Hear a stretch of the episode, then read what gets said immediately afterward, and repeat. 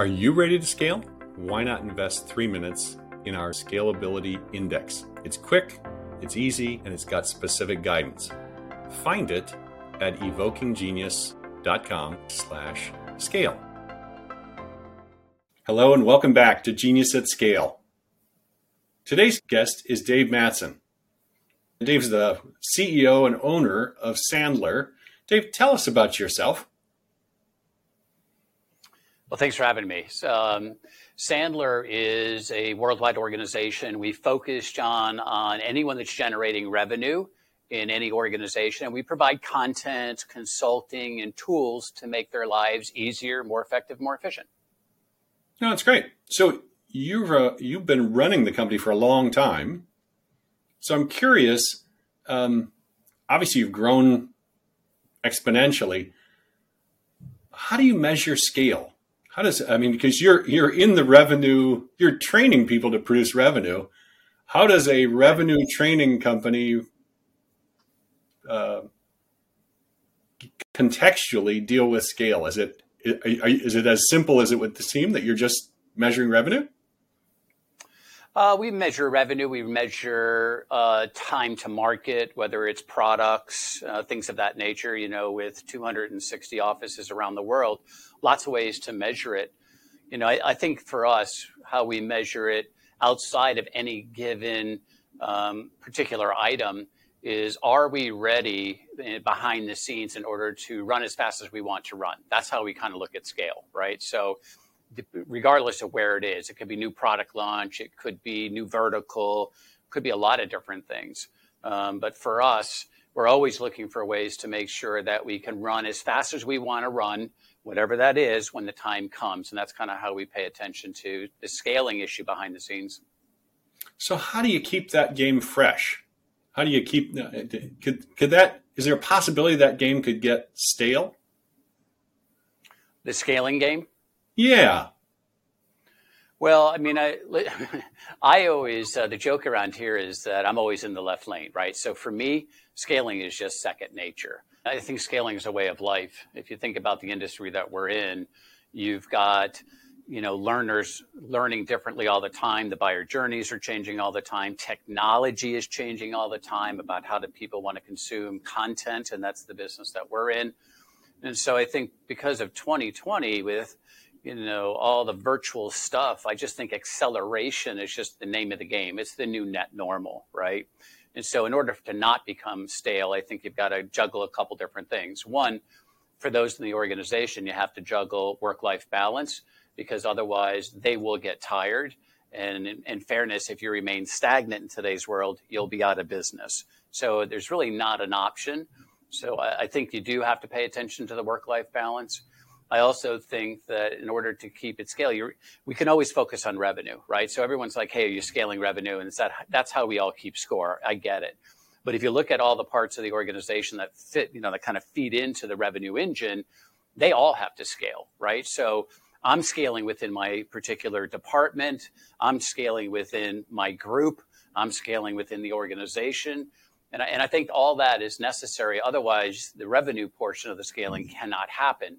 And, and therefore, I think there's always change, right? There's always a lot of different things going on, and we're not focused on one single thing all the time, and it just gets tiring. You're like, okay, well, when is this going to end? You know, I just think because of those moving parts, it stays fresh and it allows you to focus on different things throughout the day or the week just to make sure that it doesn't stay, you know, stale, as you said.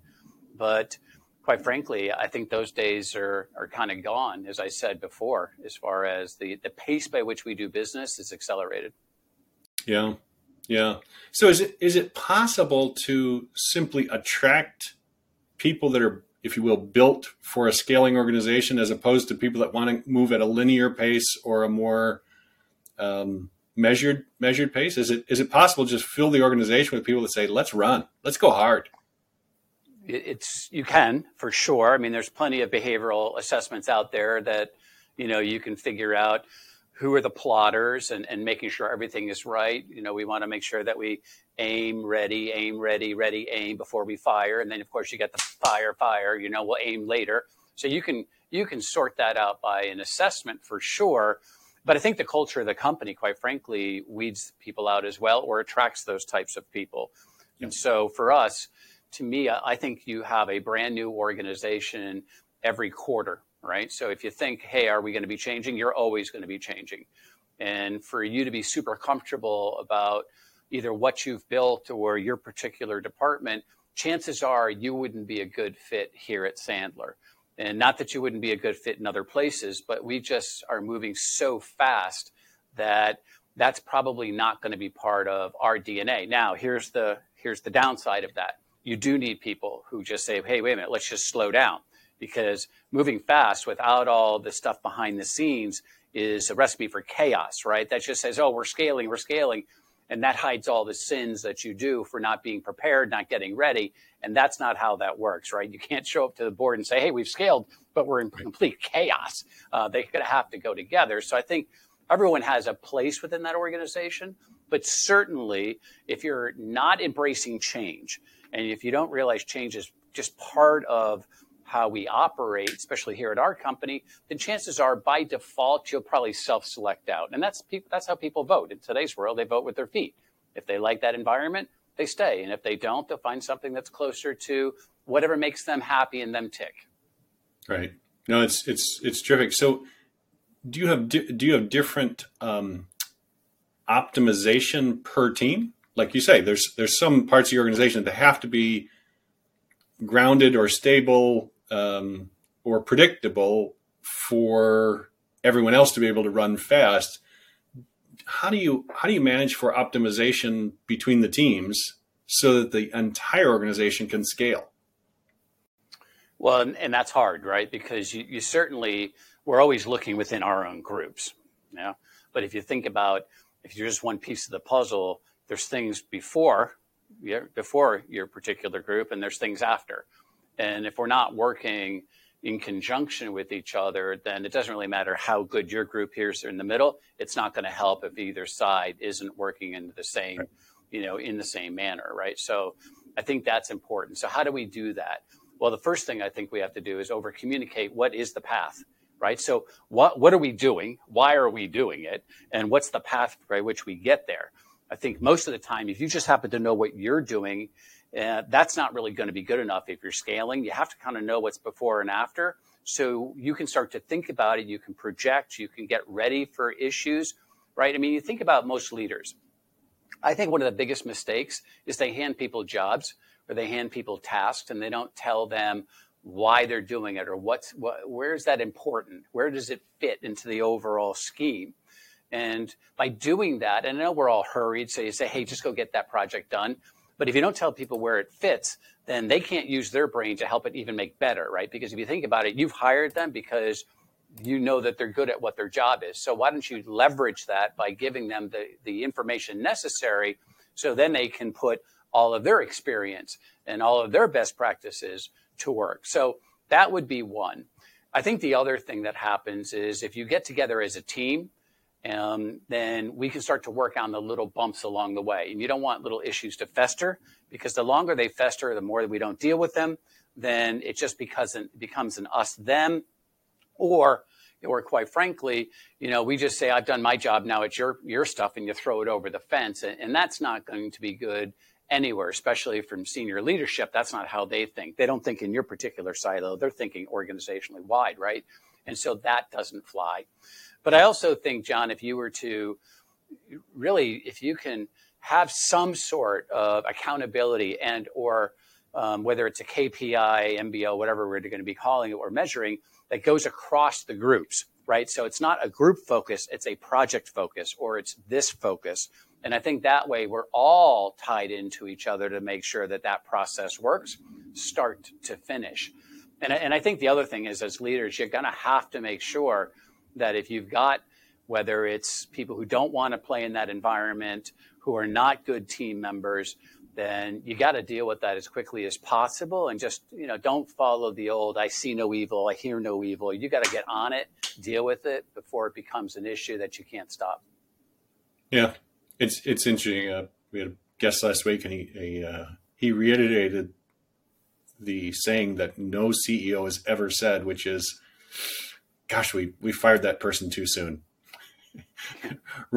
if you know they're they're not a good fit. Uh, the interesting part about it was uh, they were very compassionate. They said the trick with that is that they're suffering as badly as you are.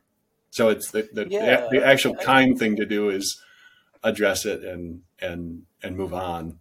Uh, yeah. Well, I think most of the organization already knows that long before. They're just waiting for you to do the right thing, right? And you know, and we all have to have that courageous moment, even if it's for five minutes at a time. And to your point, you're doing them a favor, but I also think you're setting an example for the organization of what's acceptable, what's not acceptable, and you're creating the culture one way or the other, so you can determine what culture you want to, you know, create it's either, you know, I hope I don't see that type culture or it's, hey, this is the way that we operate. Hey, this is what we've talking about. You gotta, you gotta be a team member either here or you gotta go find somewhere else to be a team member. And I think once it's that clear and everybody's held accountable, then it's much easier. But I think sometimes we as leaders, we tend to avoid that stuff because it's not clear. And therefore now we're in this gray area of, you know, do you think it really was clear? Do you think this? Do you that? And you know in your heart of hearts it wasn't. So you probably put up with it longer than you should, to be honest. You know, that's always it. And quite frankly, in today's environment, somebody who's not operating on all, you know, the optimal efficiency is probably still better than nobody in that position, right? That's always the thing when you have, you know, like a sales leader doesn't re, doesn't replace the people that probably should be replaced on their sales side because otherwise they have to take that job too. They've got to make sure that that quota gets hit. So, you know, I always say a dead head is better than no head, right? So, unfortunately, we've kind of just learned to live with it. And the companies that don't have that attitude, don't have that approach, are far more effective than the ones that just say, I hope they get it. And, you know, and John, the longer they're with you, the harder it is to make that break. Yeah curious if you've um, if you had experience successfully shifting teams for somebody that you like culturally, but they're not doing well in the the product team, and you say maybe they do better in marketing. Have you had success with that, or or is that if if they're if yep. they're not good in one team, is it generally a bad fit all around? No, I mean I, have done it actually many times, to be honest. Um, I think you have to sit back and just say, is that is it a is the person fit within the organization and they just don't fit in the job, or right. they don't fit in the job and they don't fit in the organization, right? So there are times where I know that person's not fitting in that role, but I also know they don't fit within our company. It's pretty easy. But when I have somebody that whether you know it's just not their passion for what they're doing, or maybe they're not as detail oriented as we need them for that particular job, but you know they have the passion they have the commitment for the organization and they are good team members we move them all the time. And you know quite frankly they become better contributing employees when we've moved them and they thank you for it you know because they're unhappy mm-hmm. as well. They don't want to make a switch. They like where they are. They just don't like what they're doing. And i think that's where we have to just see that as a as a senior leader just saying right person wrong job or wrong person, wrong job. Right, right. Um, shifting gears a little, I, am curious um, the idea of, I call it cultural debt, but are there, are there, the, the, the basic premise is what got us to this point won't get us three years down the road. What has, what do we have to leave behind that was useful to get us here, but won't serve us any longer? Um, talk to me about uh, you've been you've been at this game a long time. How often have yeah. you had to address what we call cultural debt and say, you know, that worked when we were a garage band. It it won't work now, or it won't um, it won't play with our customers. It's not good with our vendors. It's not good internally. Do you have an example of that in in your own ascension? Yeah, I mean, uh, quite frankly, it happens all the time uh, in our industry just because of the rapid change, you know. And I think it's harder as a leader if there's a, just a, a, black and white cutoff date, like that's not going to work any longer. Right. It's pretty simple; everybody gets to see it. But when you're trying to figure out where the puck is going, and so you're going to make that shift before it actually has to be made, like you, you have options, then it's really where people are second guessing or keeping their you know their foot on first base as they say and they don't want to make that switch yet because it's change and no one likes change unless it's your idea and then it's a genius attack right? But if you're on the receiving end of change it's not so it's not so pleasant most of the time. But i think that's where you again we go back to over communication you got to tell people what's what and what's going on. So what are some examples for us where we just had to shift well, you could go to the big one that just happened, which is, hey, you know, we just can't wait for virtual training to, to go away. We're going to get face to face. You got to do X, right? We did have a lots of people waiting for that. I mean, that's such an easy example of how that works, but um, but there are, are, a lot of those examples where we change pricing models. Uh, we have changed the way that we call programs, right? So the titles we've added, pro- we've deleted programs that were very, very popular at the time but they weren't going to be popular moving forward, and we had to make a shift. So we do it on content all the time. We do it on delivery stuff all the time, quite frankly. And it's hard for me because even when it comes to content, the big joke here is I'm a hoarder. Like I throw nothing away, right? So, you know, I, you know, I, I, try to just say, well, maybe it's going to come back. So I know I've got the same issue. You've got but the old binders with CDs in them. You still oh, got those? Yeah, I, I have all that stuff. Right. we were just joking about, you know, you know, all the way that we used to have the tapes and all that stuff. So I've got whatever you need. I have. It's all in the archives. Now you could never translate it today's technology, but I, but I've got it right. but I think that the tough thing is that you have to believe what you're doing, believe that that, that direction is correct, communicate it, get everybody on board make sure that it's the best that you can be, and then just don't look back. And, and, and that's just the in, just that's just the internal side. That's just the internal side. Yeah, I mean we've had we've had differences where, you know, let's just say our approach to the marketplace has changed dramatically two years ago. You know, where we used to charge either a per person fee for classes or a per day fee. We changed that whole model, and it's really hard because you've got people on the old model renewing and they're like well wait a minute now how's that working out? And that feeds that feeds all the stuff internally with the people who didn't want to switch anyway it's like hey see we should have just kept it here. It's like they, they they go back to i told you that wasn't such a good idea you know because they relive it all the time. It's not you just shift and it's over. You've always got people up for renewals. You've got lots of people doing different things. And so it always takes a year or two for us to make those types of switches and, you know, we just updated our sales leadership program. And our old sales leadership program was great, but now we have a new way to deliver it. There's new content. And what we used to do was awesome, but that's not going to work in tomorrow's world with the technology that's going on. AI is there, augmented reality. I mean, everything has shifted, and we can't live off of what has made us you know, um, our market leader up to this point. Now, same philosophies, same stuff, but it's going to be different. And that just takes an incredible amount of internal PR, right? Because you want the people who are, are going to embrace it early. My early adopters are doing testimonials. We're doing beta programs. You know, we're trying to get that momentum going. And, and quite frankly, after a while, it just becomes second nature. But you're getting an organization of hundreds and hundreds of people to shift the way they do things when they don't actually probably agree that it has to be changed now or why don't we wait until there's no more options and as leaders of the organization you don't want to wait until there's no more mm-hmm. options that that is yeah. too late yeah it's way too late and so it may not even be within your ecosystem but you can see where the marketplace is going you can see where competitors are going and you know you have to make a switch mm-hmm. and i think you just have to you know again you have to explain to people what you do and why you're doing it and what's the, the benefit of doing it, but also what's the alternative if we don't do that. And then I'm a big I'm a big believer in getting groundswell. That's my thing, and, and pretty soon, you know, we're all heading in the right in, in the same direction at least. And is it getting a groundswell harder now with hybrid work workforce, or or do you have everybody back at the office where where you can put them all in one room and uh, it's easier to facilitate that?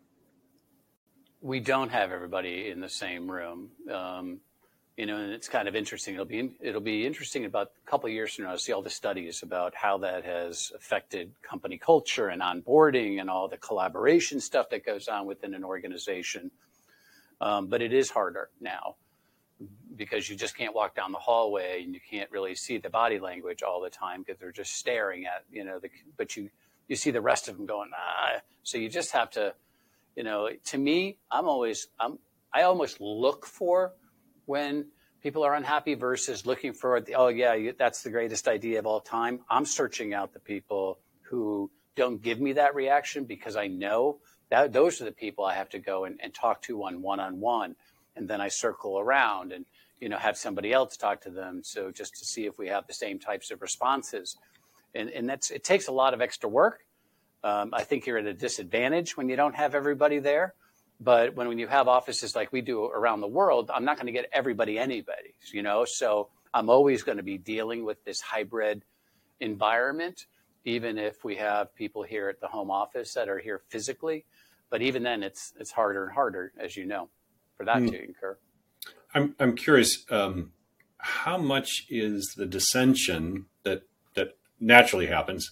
How much of that is um, resistance to change, and how much of it on the opposite side is that a uh, what I'll call um, embedded or intuitive wisdom, where they say something tells me this isn't a good idea. It's not that I'm uh, that I vote everything down. Uh, mm-hmm. There's something here that isn't working. How do you how do you manage that spectrum where you say we should be listening here because we're getting we're getting feedback that isn't right versus uh, it's the it's the usual um, protest or uh, resistance to change. Change. How do you yeah. how do you walk that line? Well, I mean, again, we we embrace people telling us how to make it better. So, I mean, a lot of organizations don't embrace that. So yeah, a lot of them don't at all. Don't yeah, they don't want to hear it, right? If if we talked about it in the C-suite, it therefore must be true. And to me, I always think I've got a I got an idea about forty percent baked, and I need you guys now, you meaning employees, customers, to help shape it and make it even better. And that goes from a Dave idea to a it's our idea now, right? And so I think that's that's the key. However, so if you're looking for people that constantly um, fight back, it's just their nature. You have to ask yourself: Is it because uh, they weren't included, and so they feel kind of left out? Their, their voice wasn't heard. Mm-hmm. And so I always look for truth, regardless of who says it. And so when somebody says, well, don't listen to XYZ because they're always complaining, to me, that's, that's a false narrative. That, that's not true. I always look for the truth. And there was always one or two individuals in our company that would be what I call a mismatcher. I say this, they're going to say that. I say this, they say, I don't care what it is. That's just their, that's just their DNA. But for many years, I'd avoid them.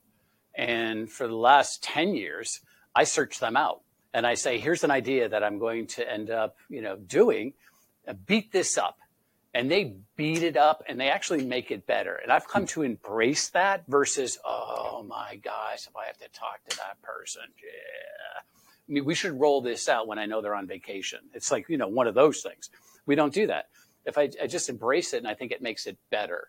And so for me, that's really what it boils down to. If they weren't there, I give enough uh, time and enough opportunity for people to tell me why it won't work or how to make it better, right? Because we'll always say, okay, what's what's going well, what could be better, and what do we have to do differently? And it gives people an opportunity to kind of bucket their thoughts in those three areas and give them permission to say what's working well, because we of course want to replicate that, right? But what could be better, and then what has to be what has to be changed, what has to be completely different. And so I think our culture in general embraces that because in my mind, you have one shot. When you roll something out, you have one shot. Now, I know that's probably not accurate. You can always adjust, but I always view it as it's too costly. Got a lot of human capital involved here, so I'd like to get it right the first time. And I, will give you an example. So several years ago, we had a, a brand new um, sales course, and they told me what they wanted. They meaning the field, right? So all of the trainers, this is what it is. We mm-hmm. went out and we built it, you know, in the super secret lab that really didn't didn't have anybody participate, but we knew what they wanted. We brought it to them, and they said, "This is a this is a swing and a miss. That's not going to fly." And sorry, the customer of, the customer said this. Our our all of our offices, our trainers who in, ah, who interacted with customers, they're like, "This is not going to fly." Got it. And every ounce of our collective bodies here at the office were like, nope, that this is it. This is what you said, blah, blah, blah. And it has nothing to do with who's right and who's wrong. You know, I always do battles and wars. We could have won the battle, but we're going to lose the war, right? That's just in my head. That's, it's not worth the exercise. So I said, okay, let's pretend that's all true. How would we fix this? Put aside this for a second. Mm-hmm. How would we fix it? Four hours later, they had made all the changes that they thought were going to be, you know, necessary for it to be a better product. And we had huge amounts of resistance internally. I mean, a huge amount because they've spent months and months on this. But shame on us because evidently we didn't do touch touches all along the way. And so when you surprise them with this rollout, that was a that was bad on us, quite frankly. And we made the changes and it became our number one product. If we had just said, nope, that's the way it's going to be because we know better, we have all the, you know, the brain power back here that's going to end up doing it, that particular product would have never sold. That would have never sold. Um, and not because it wasn't any good, it's just because they would have proved us wrong and they would have proved themselves right. Right. And to me, there's no room for that in business at all. So I'm curious, did you, as a result of that, did you then revamp your um, design process where you say, mm-hmm. about 50%, let's get it in their hands and let them play with us, almost like a minimum, like software, like a minimum viable product, and say, let them play with it, tell us what they like, tell us what they don't like, and they'll tell us what we need to do on the back half. Did you revamp it all? We did revamp, and it's the way we do it now and we do everything now in smaller chunks. You're never going to get a whole program of anything from us. Now you're going to get chapter by chapter and yep. you have the opportunity to push back or to, you know, say it's awesome chapter by chapter. And then of course, you'll see the finished product. So what we did there, which quite frankly was working for 15, 18 years ahead of time that was accepted, it got blown up in one single meeting and we just pivoted and said, okay, got it and this is the new way that we operate. And that's how we did it. And it's a new way that we do it now every single time. It's just standard operating procedure now. So, so we learned. Yeah. And I'm guessing that's on you that you recognize that our process was outdated or obsolete or would no longer. This is what I mean when I say cultural debt. You say, yeah. it's not a it's not a system or a process debt. This is a way we've been thinking that if it's worked for 18 years, it's got to still be good for for 10 more as opposed to whoa we went big swing and miss uh, we got yeah. we got to we got to redo how we think about this well i mean even in our industry if you think about our industry in general uh, i'm pretty sure we're the oldest one in our industry meaning as far as experience level not not, yep. not age and we have morphed probably 10 different times and you had to, whether it was because of technology, whether it's because the the customer, mm-hmm. you know, demanded it, or we just knew that that was what was going to end up happening, regardless. But I think if you're not morphing and you're not looking for ways to morph and you don't embrace it, then I think sometimes by the time you realize you should have changed, it's too late, right? You become a blockbuster, like, oh yeah, I should have, I should have morphed there, and you know, especially when you've got all these offices, you know, I just feel this moral obligation that I don't really care if I'm right or I'm wrong, quite frankly. You know, that's it's man leadership in my mind has no place for ego. If I wanted to prove I'm right all the time, then I could go do that at, at home. It doesn't even work with my own family. I'm never, I'm never. No, you'll be fired f- faster at home yeah, than you would at work. Yeah, it's not going to work anywhere. So, you know, I always, I always laugh sometimes when I do coaching when people are just fighting the fight to fight the fight. And I'm like, well, what are you, what are you doing? You know, well, why, why are you doing that? And there's no good reason except, you know, sometimes it's ego, it's hurt feelings, it's invested time. We're invested in a project and we're so far down the road, we can't change. And I always say, well, let's pretend they're right for a minute. Now what happens? Well, that's going to mm-hmm. be a problem. Okay. Well, shouldn't we just stop and just say, let's pretend they are right for a minute. Now what happens?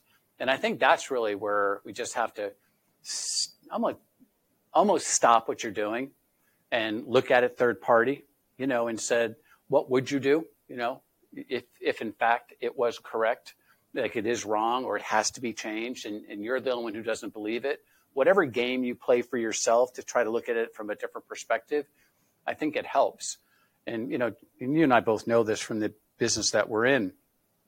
I think it's easier sometimes for people on the outside to look in and say that's not working because they're not in it, right? It's a lot always, easier, and they got they've got no skin in the game, so it doesn't matter. Exactly. You just got to say, yeah, you want to keep failing at that. That, that doesn't bother me, but yeah, sure looks like that's not working. Yeah. yeah. yeah. it's always easier to be a movie star in somebody else's problem. I always yeah. thought. No, that's that's interesting. So you you had mentioned you you know you you've been around a long time in this industry. How much is that an advantage because you're the stalwart and how much of it is a disadvantage because say those guys are out of touch. They're still trying to sell 70 1970s technology yeah. Um, so it's interesting. We hear that all the time right? You'll hear things like uh, i think my grandfather went through that training program.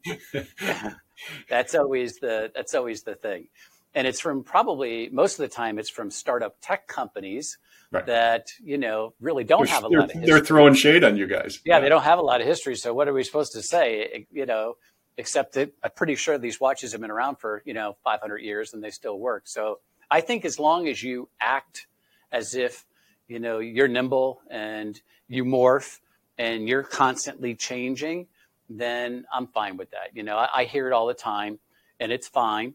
Uh, but we're still the largest and we're still the oldest and we're still standing. So I think that I'll take that as the judge of you know the time.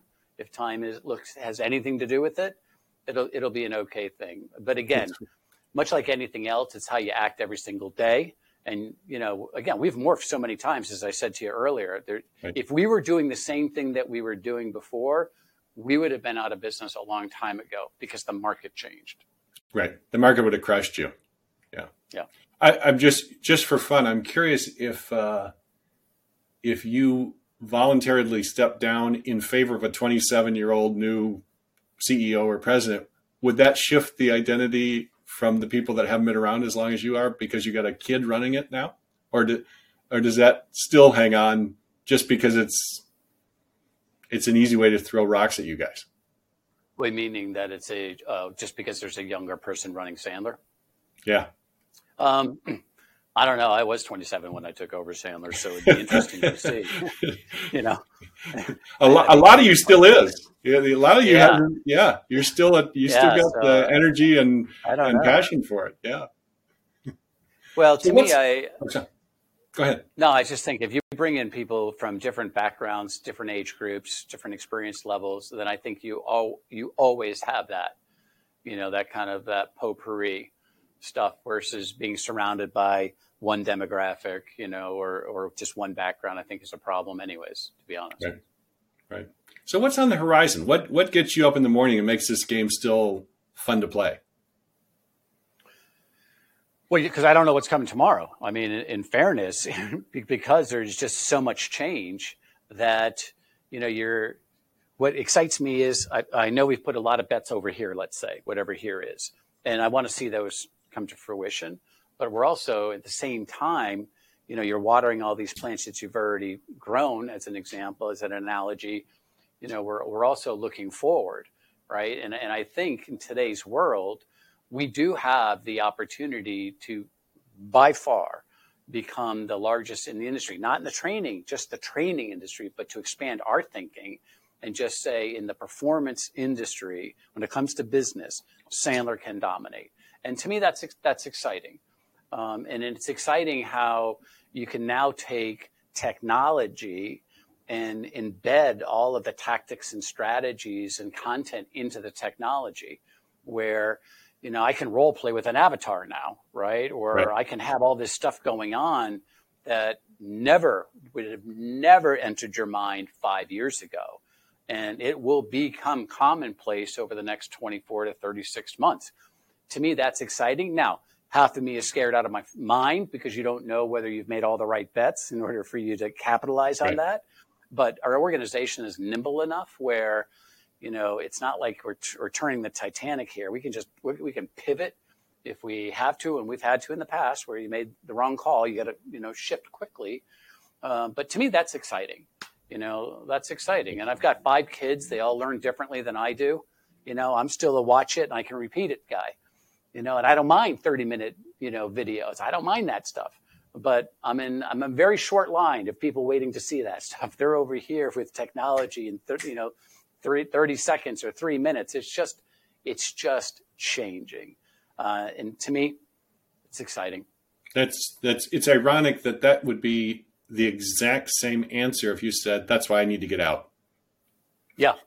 It's, If that excites you every day, you say it's it's crazy, it's changing, it's scary, it's exciting. Wow, I, I, can't wait. Or you say, you know, it's uh, yeah, shuffle shuffleboard and golf looks pretty good at this point. Yeah, maybe maybe I should just step out. Uh, I, well, I love that you're you know, embracing got, it.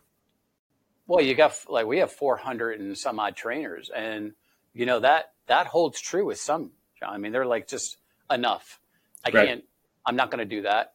I don't want to do it. I'm at a place in my life where I don't have to relearn everything. Right. And to me, I feel bad for them to a certain extent because that right. change is, you know, is who we are and what we do.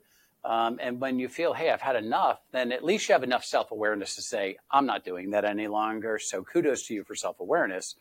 Um, but at the same time, the machine isn't slowing down because you don't want to run that fast, right? That we're still going in the left lane. You're just going to have to take an exit right now. It's unfortunate. Yeah. We'll still be friends, but you're going to have to take an exit. Um, and that's just the way it's always been. And, and, someday it'll be the same for me.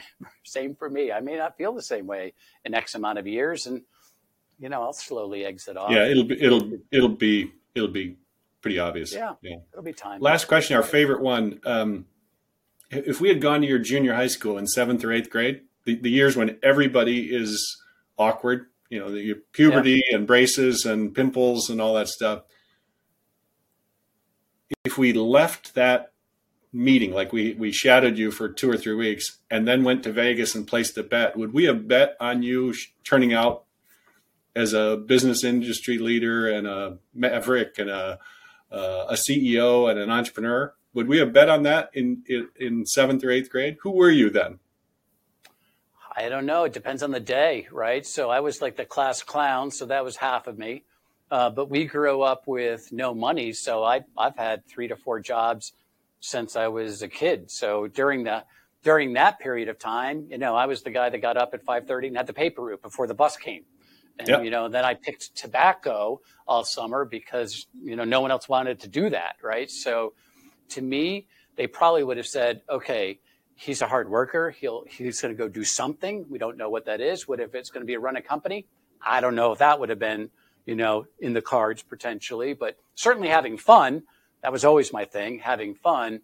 Uh, and at the same time, you know, I, I grew up a depression baby. That's the way it is. It's not my age, obviously, but you know, that's just the, you could have everything you wanted in life as long as you paid for it.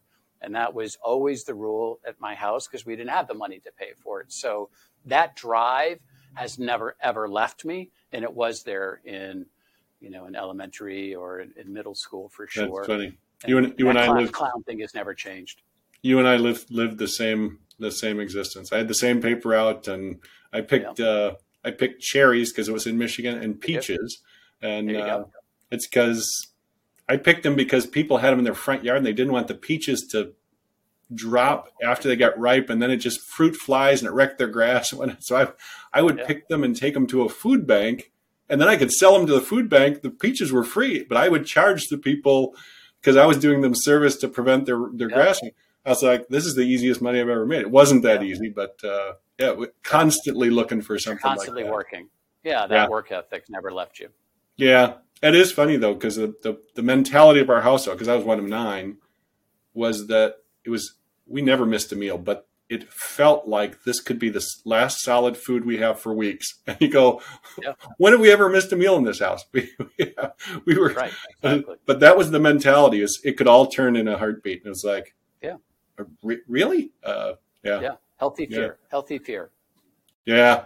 Yeah. Well, that's that's great that you've embraced it, and you're right. The elements of hard work and having fun are a pretty darn good foundation for us to bet on you yeah. in seventh, eighth, or in uh, what you're in, in your your uh, school year 50 now or whatever it is that you're in. Uh, it's, it's the same kid at heart. That's great. That's great. It is. Well, Dave, is. thanks so much for joining us today on Genius at Scale.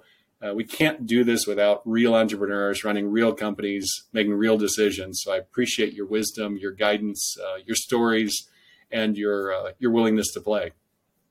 Well, thanks for having me. All right, for our Genius at Scale listeners, uh, we'll see you again on another episode. All the best. Thanks for joining us today.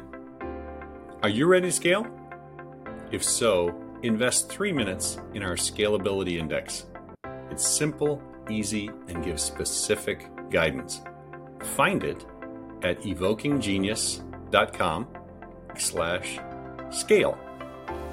All the best.